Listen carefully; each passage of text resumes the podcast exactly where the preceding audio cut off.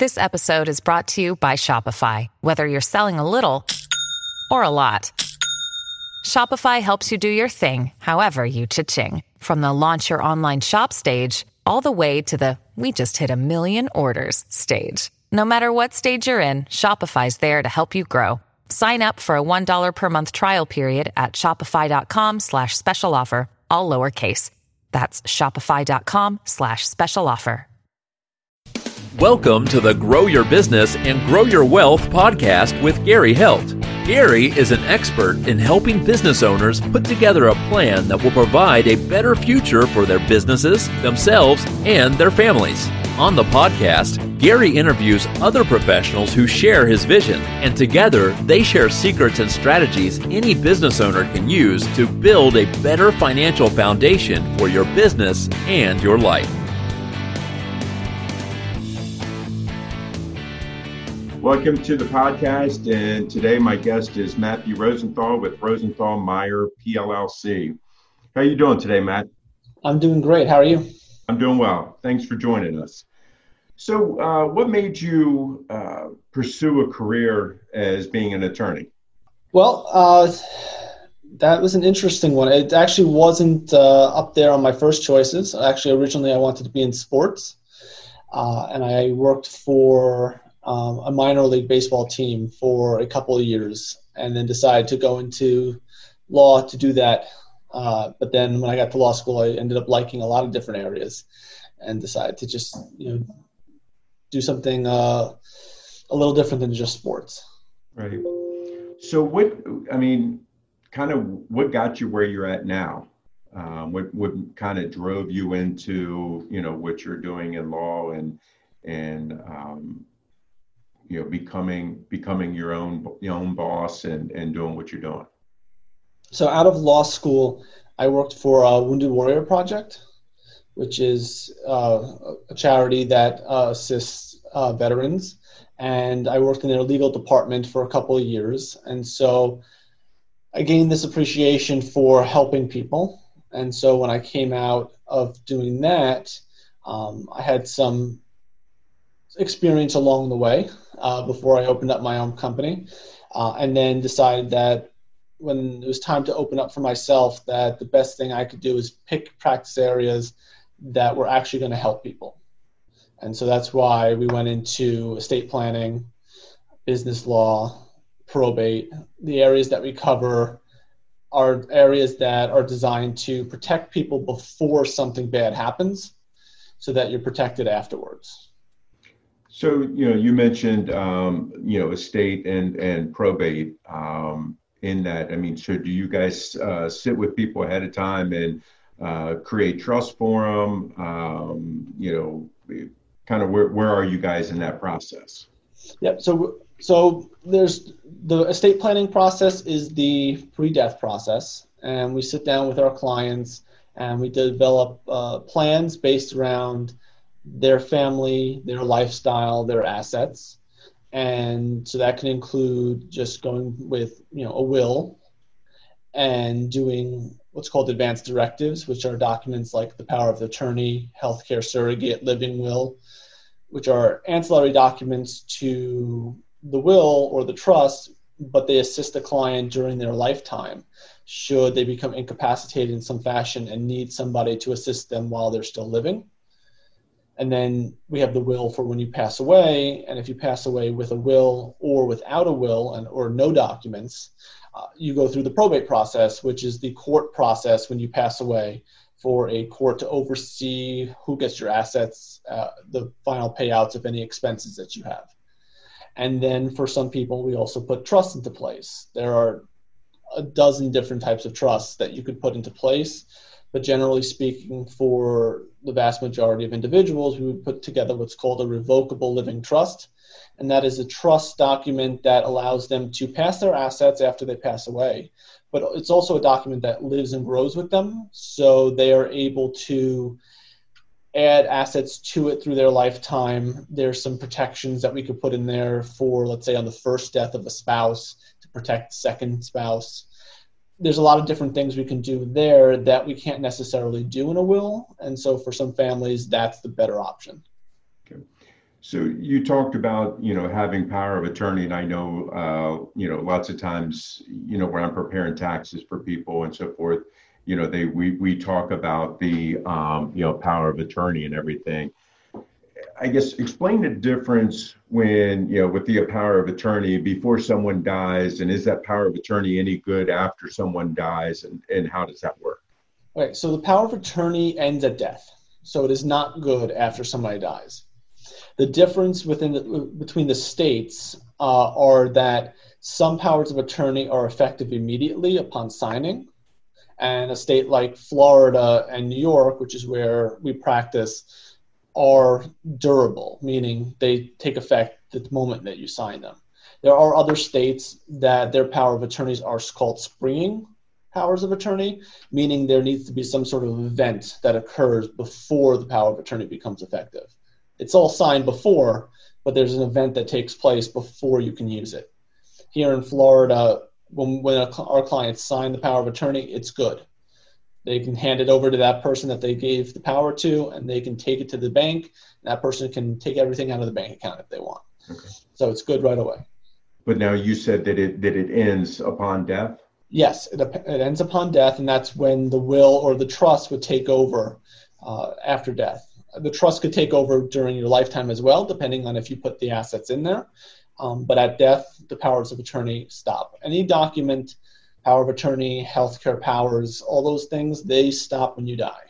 Okay. So, the, but the the power of attorney does that does that handle just finances? Does that help help um, handle any um, you know uh, you know living um, directives or anything like that, or is that a, a totally separate document? So the, the power of attorney handles financial and management decision making. So things like that are buying and selling a house, having access to um, a bank account, opening a safe or opening or closing a safe deposit box. On the back on the home, it could also be renting out the home. It could even be transferring assets into somebody's trust but it all has to do with finance and day-to-day management of somebody's life. When it comes to making healthcare decisions, that's a separate document, and that is the healthcare surrogate, is what we call it here in Florida. Uh, and that's the document where you name a proxy or somebody else to uh, make a decision for you should you not be able to make a decision. Okay. So, you know, very complicated when when dealing with a lot a lot of this because I know um, in my dealings with a lot of uh, of our clients they're very confused about all this.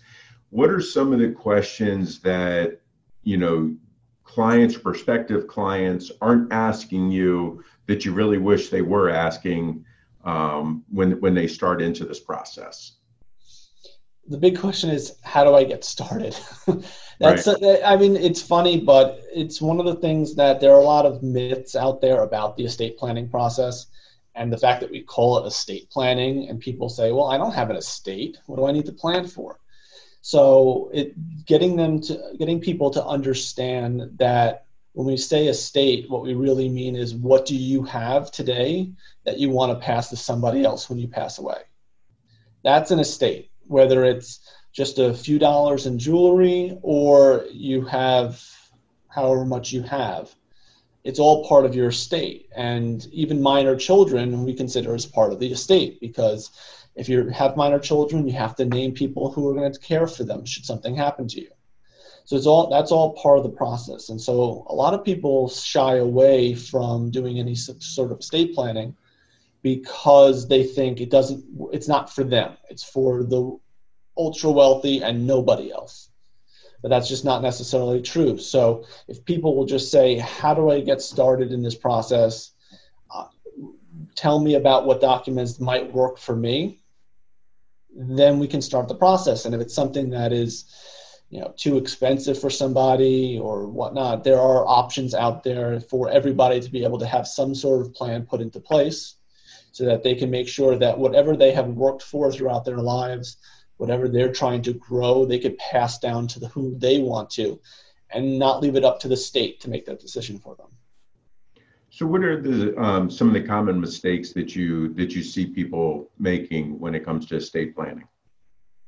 So, some of the mistakes um, one of the mistakes that people make is naming just somebody to do something. So, for example, naming your sister to be the guardian of your child just because she's the closest family you have.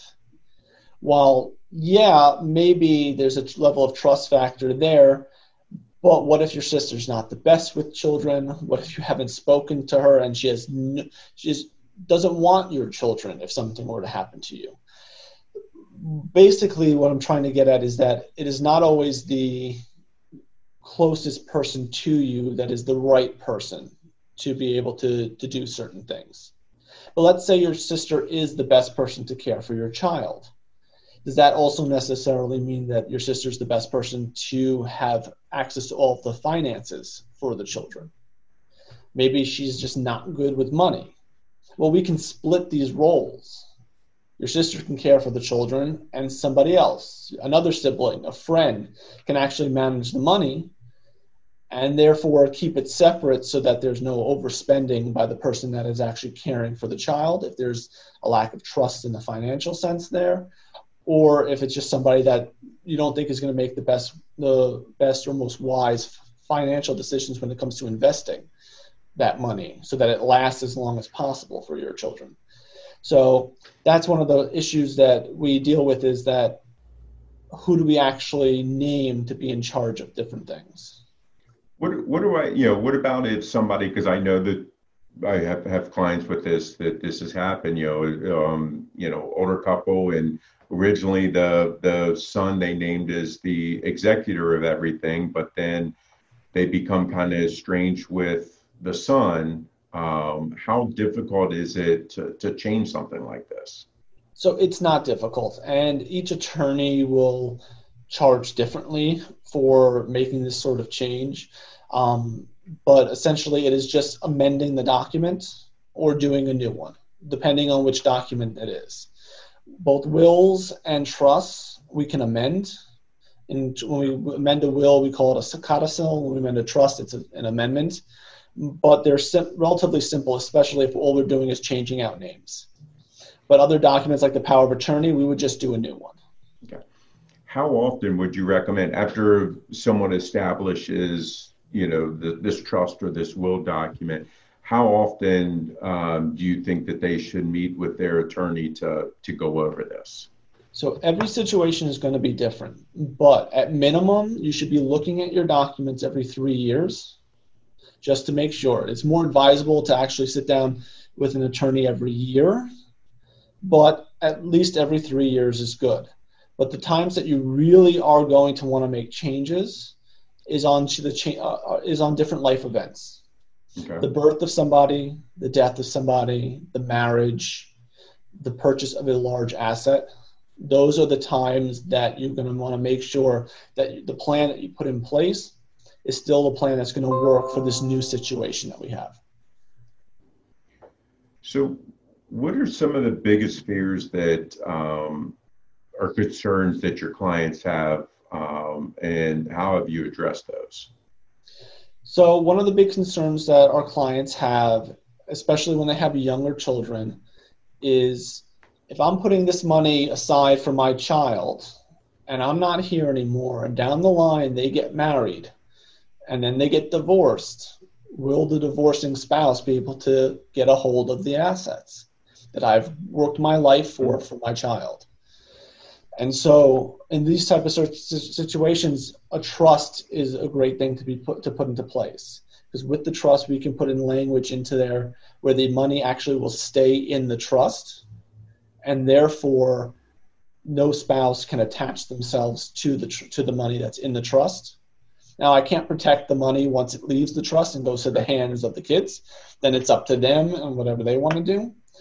But while the money is held in trust, we can put protections in there so that in a divorce the spouse can't get a hold of anything so that creditors can't get a hold of anything um, so there's a lot of things we can do when we work within the, the trust confines to protect uh, our clients that's great that was definitely a great question that they would that they would have What about um, with the portability rules? Um, I know I talk with people, and lots of times they're like, "Oh, I'm never going to be over what that limit is right now." Um, how do you feel about still filing the portability, no matter if you think you're going to be over the limit or not? So, in my opinion, portability is is just something we do at the you know when we do it, but it's not a substitute to, to going through the estate planning process. So currently, the estate tax exemption is about $11.4 million per person. So if you're married, you could port over the other person's 11.4 when they pass away, giving you a total of about $22.8 million you can pass away with before taxes are incurred on any assets that you pass.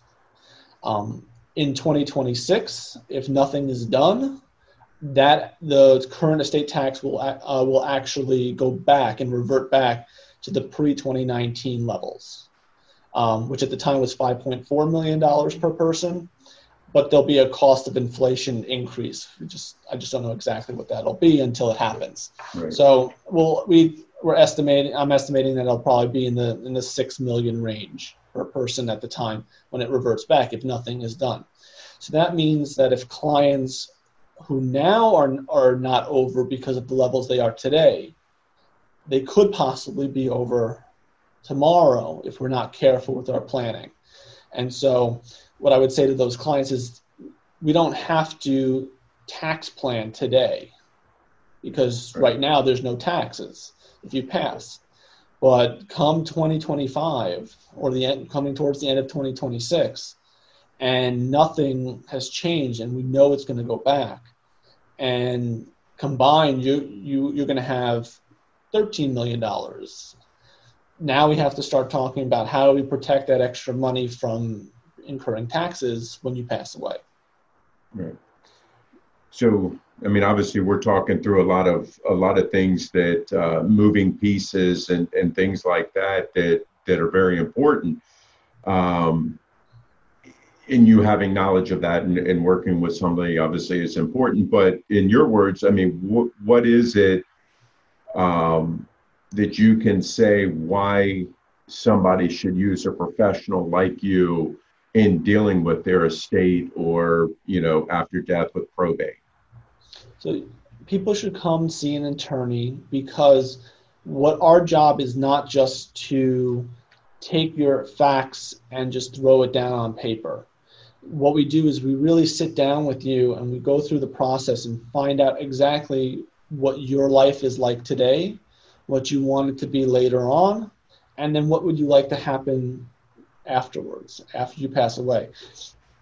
A lot of you know, a lot of people might say, "Well, you're just filling out a form, aren't you?" No, we're we're not. We're because yes, a lot of the paragraphs that we use, if it's the same paragraph, yes, we're going to reuse the same paragraph but the plan itself and the things that we actually put into that plan and the way we design it and and everything that goes into it is going to be case specific on your situation not no one client of mine has the exact same plan as another client so when they come in yeah if i'm putting in a a spendthrift provision, so, so, a level of creditor protection into one client's trust. I'm putting them in, into all the client's trusts. So yeah, that paragraph will be the same in everybody's trust. But when it comes down to actually what's going to happen with the assets, who's it going to?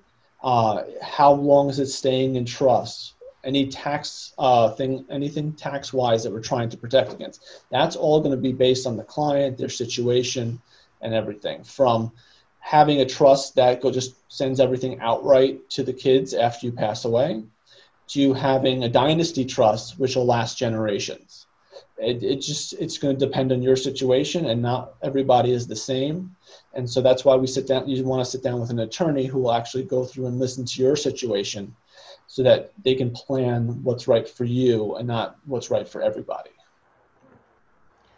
so, what are you finding right now is your your biggest challenge? Well, during COVID, yeah. our biggest challenge is, is is getting people into the office to sign their plans.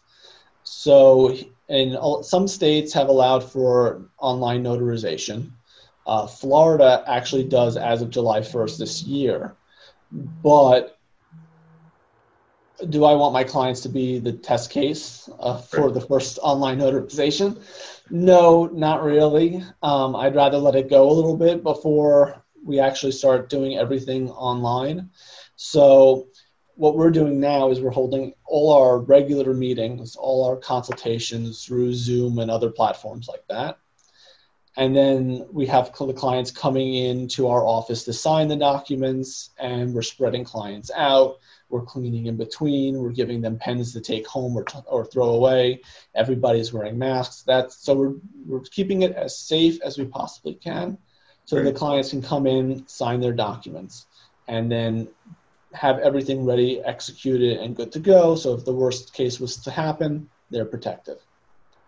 So besides the the COVID nineteen stuff, what do you you know what other challenges are you finding uh, that that you guys are facing now?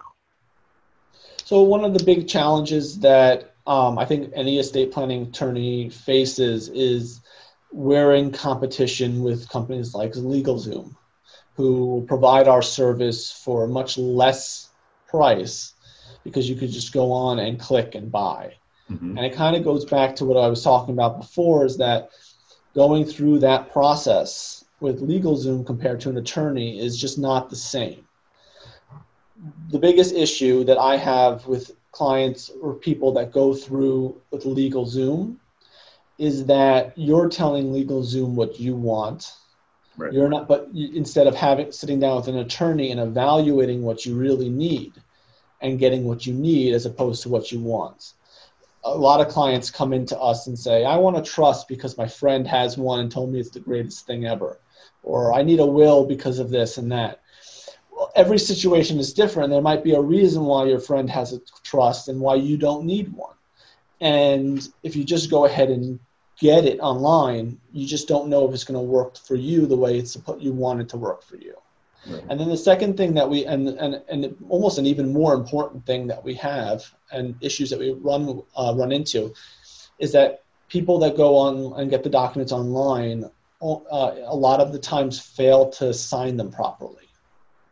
So you're paying yeah less to just to go on online, but you didn't execute the document properly and therefore it's not even good to use. So, yeah, you may have spent less, but now it's going to cost your family more because you have no documents at all now. Yeah, we we uh, laugh as you say that just because we run into that all the time with people. Um, know, that try to use one of the the online services to prepare their taxes, and especially the ones trying to prepare business taxes, because again, they're they're answering questions that they really don't know how to answer um, and there's just so much stuff that they that they just leave out there.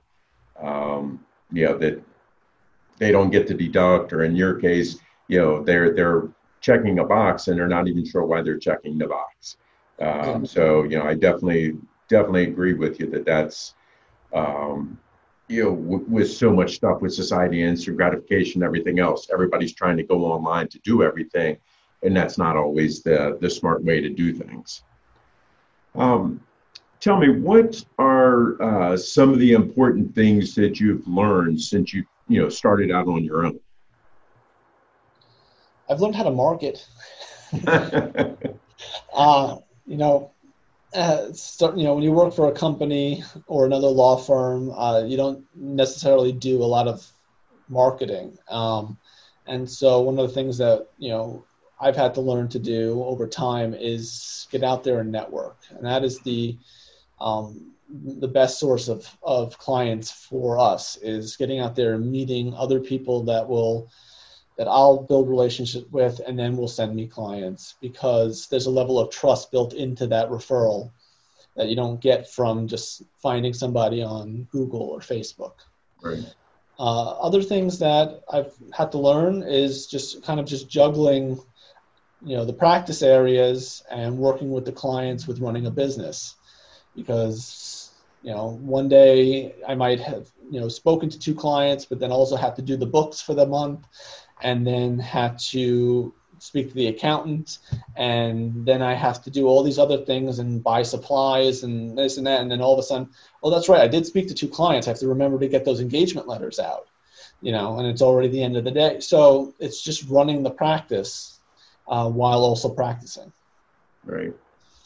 Yeah, that's always everybody always thinks it's like, oh, you own a business, so that's easy, and it's right. just like, yeah, it's uh, there's a lot, lot to it, that's for sure. Yeah, we we wear all the hats. Right, right. What uh, so? Tell me what your ideal client looks like.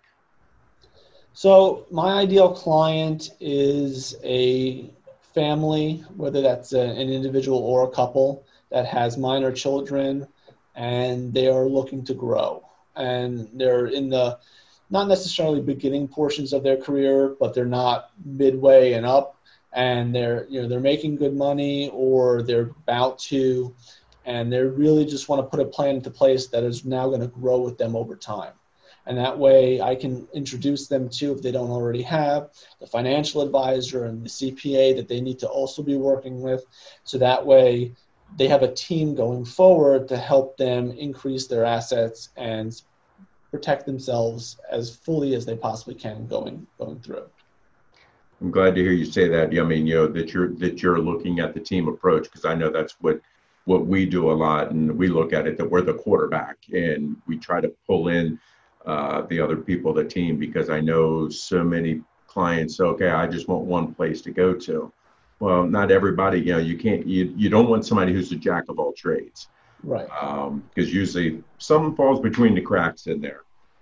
So if, you know, um, you know, what would the first steps be if somebody um, was this type of an ideal client for you? What would the first steps you would like to see them take? So the first step is that they send us an email or give us a call. Uh, we briefly speak to them over the phone um, get an idea of their situation right off the bat. Then we will email over a, an intake form, and that is the best way to get started is to fill out the intake form. And our intake form is rather long, um, but it doesn't. Not every section applies to everybody, and when they and some people say this is like 20 pages long. Well, go through it. Not everything's going to apply. Right but it's going to walk you through and what it is designed to do is it's designed to help you make decisions that we're going to need for our documents along the line. But it also helps you go through your assets and really look at them and sometimes in some circumstances find them um, a lot of times, you know, people don't realize or they forgot that they had this asset sitting there, or they don't recall what bank account it is, or what's in the bank account, or where this asset's located. And our document is, our intake form is designed to help them walk through and find it. That way, we have a record of it, they have a record of it then what we do is then we'll schedule the consultation. We'll go through the intake form and discuss the actual planning and what we want to actually accomplish. From that point on, it, there could be another meeting in between to finalize plans, but otherwise we schedule the signing for them to come. We prepare the documents. Then we either will review the documents with the clients ahead of time, which is more what we're doing today, or what I was doing before all this, we actually review the documents, um, and that's an attorney reviewing the documents with the client at their signing, where we go through every page, make sure they understand everything that's in there, make any changes that the clients may have forgotten to let us know, um, if necessary, right. um, and then sign the documents. And then what we provide afterwards, after that, is that we have an online secure portal where the clients have access to their documents. So we'll upload the final versions of the documents to the portal. And then we'll also put all the originals and binders, and then the clients will either come pick the binders up or we'll ship the binders to the clients. So they'll keep their originals, and then we keep all the copies online so that they can download at their leisure and email off to whomever it needs to be sent to. So, uh, is there anything like that you would like to share that I haven't asked about you or, or about your firm? Um, I guess uh, you can find us at uh, rosenthalmeyer.com. Uh, and our phone number is 407 504 9725. Uh, we're licensed in Florida, New York, and New Jersey. Um, and that's it, I think. All right. Um, I appreciate you coming and joining us today. Um, this has been Matthew Rosenthal with Rosenthal Meyer LLC. And thank you for joining us today. Thank you for having me. This show has been produced by Market Domination LLC. To discover how you can have your own show completely done for you and turn it into a real published book and become the authority in your marketplace, go to www.marketdominationllc.com slash podcast offer. This podcast is a part of the C Suite Radio Network. For more top business podcasts, visit c-suiteradio.com.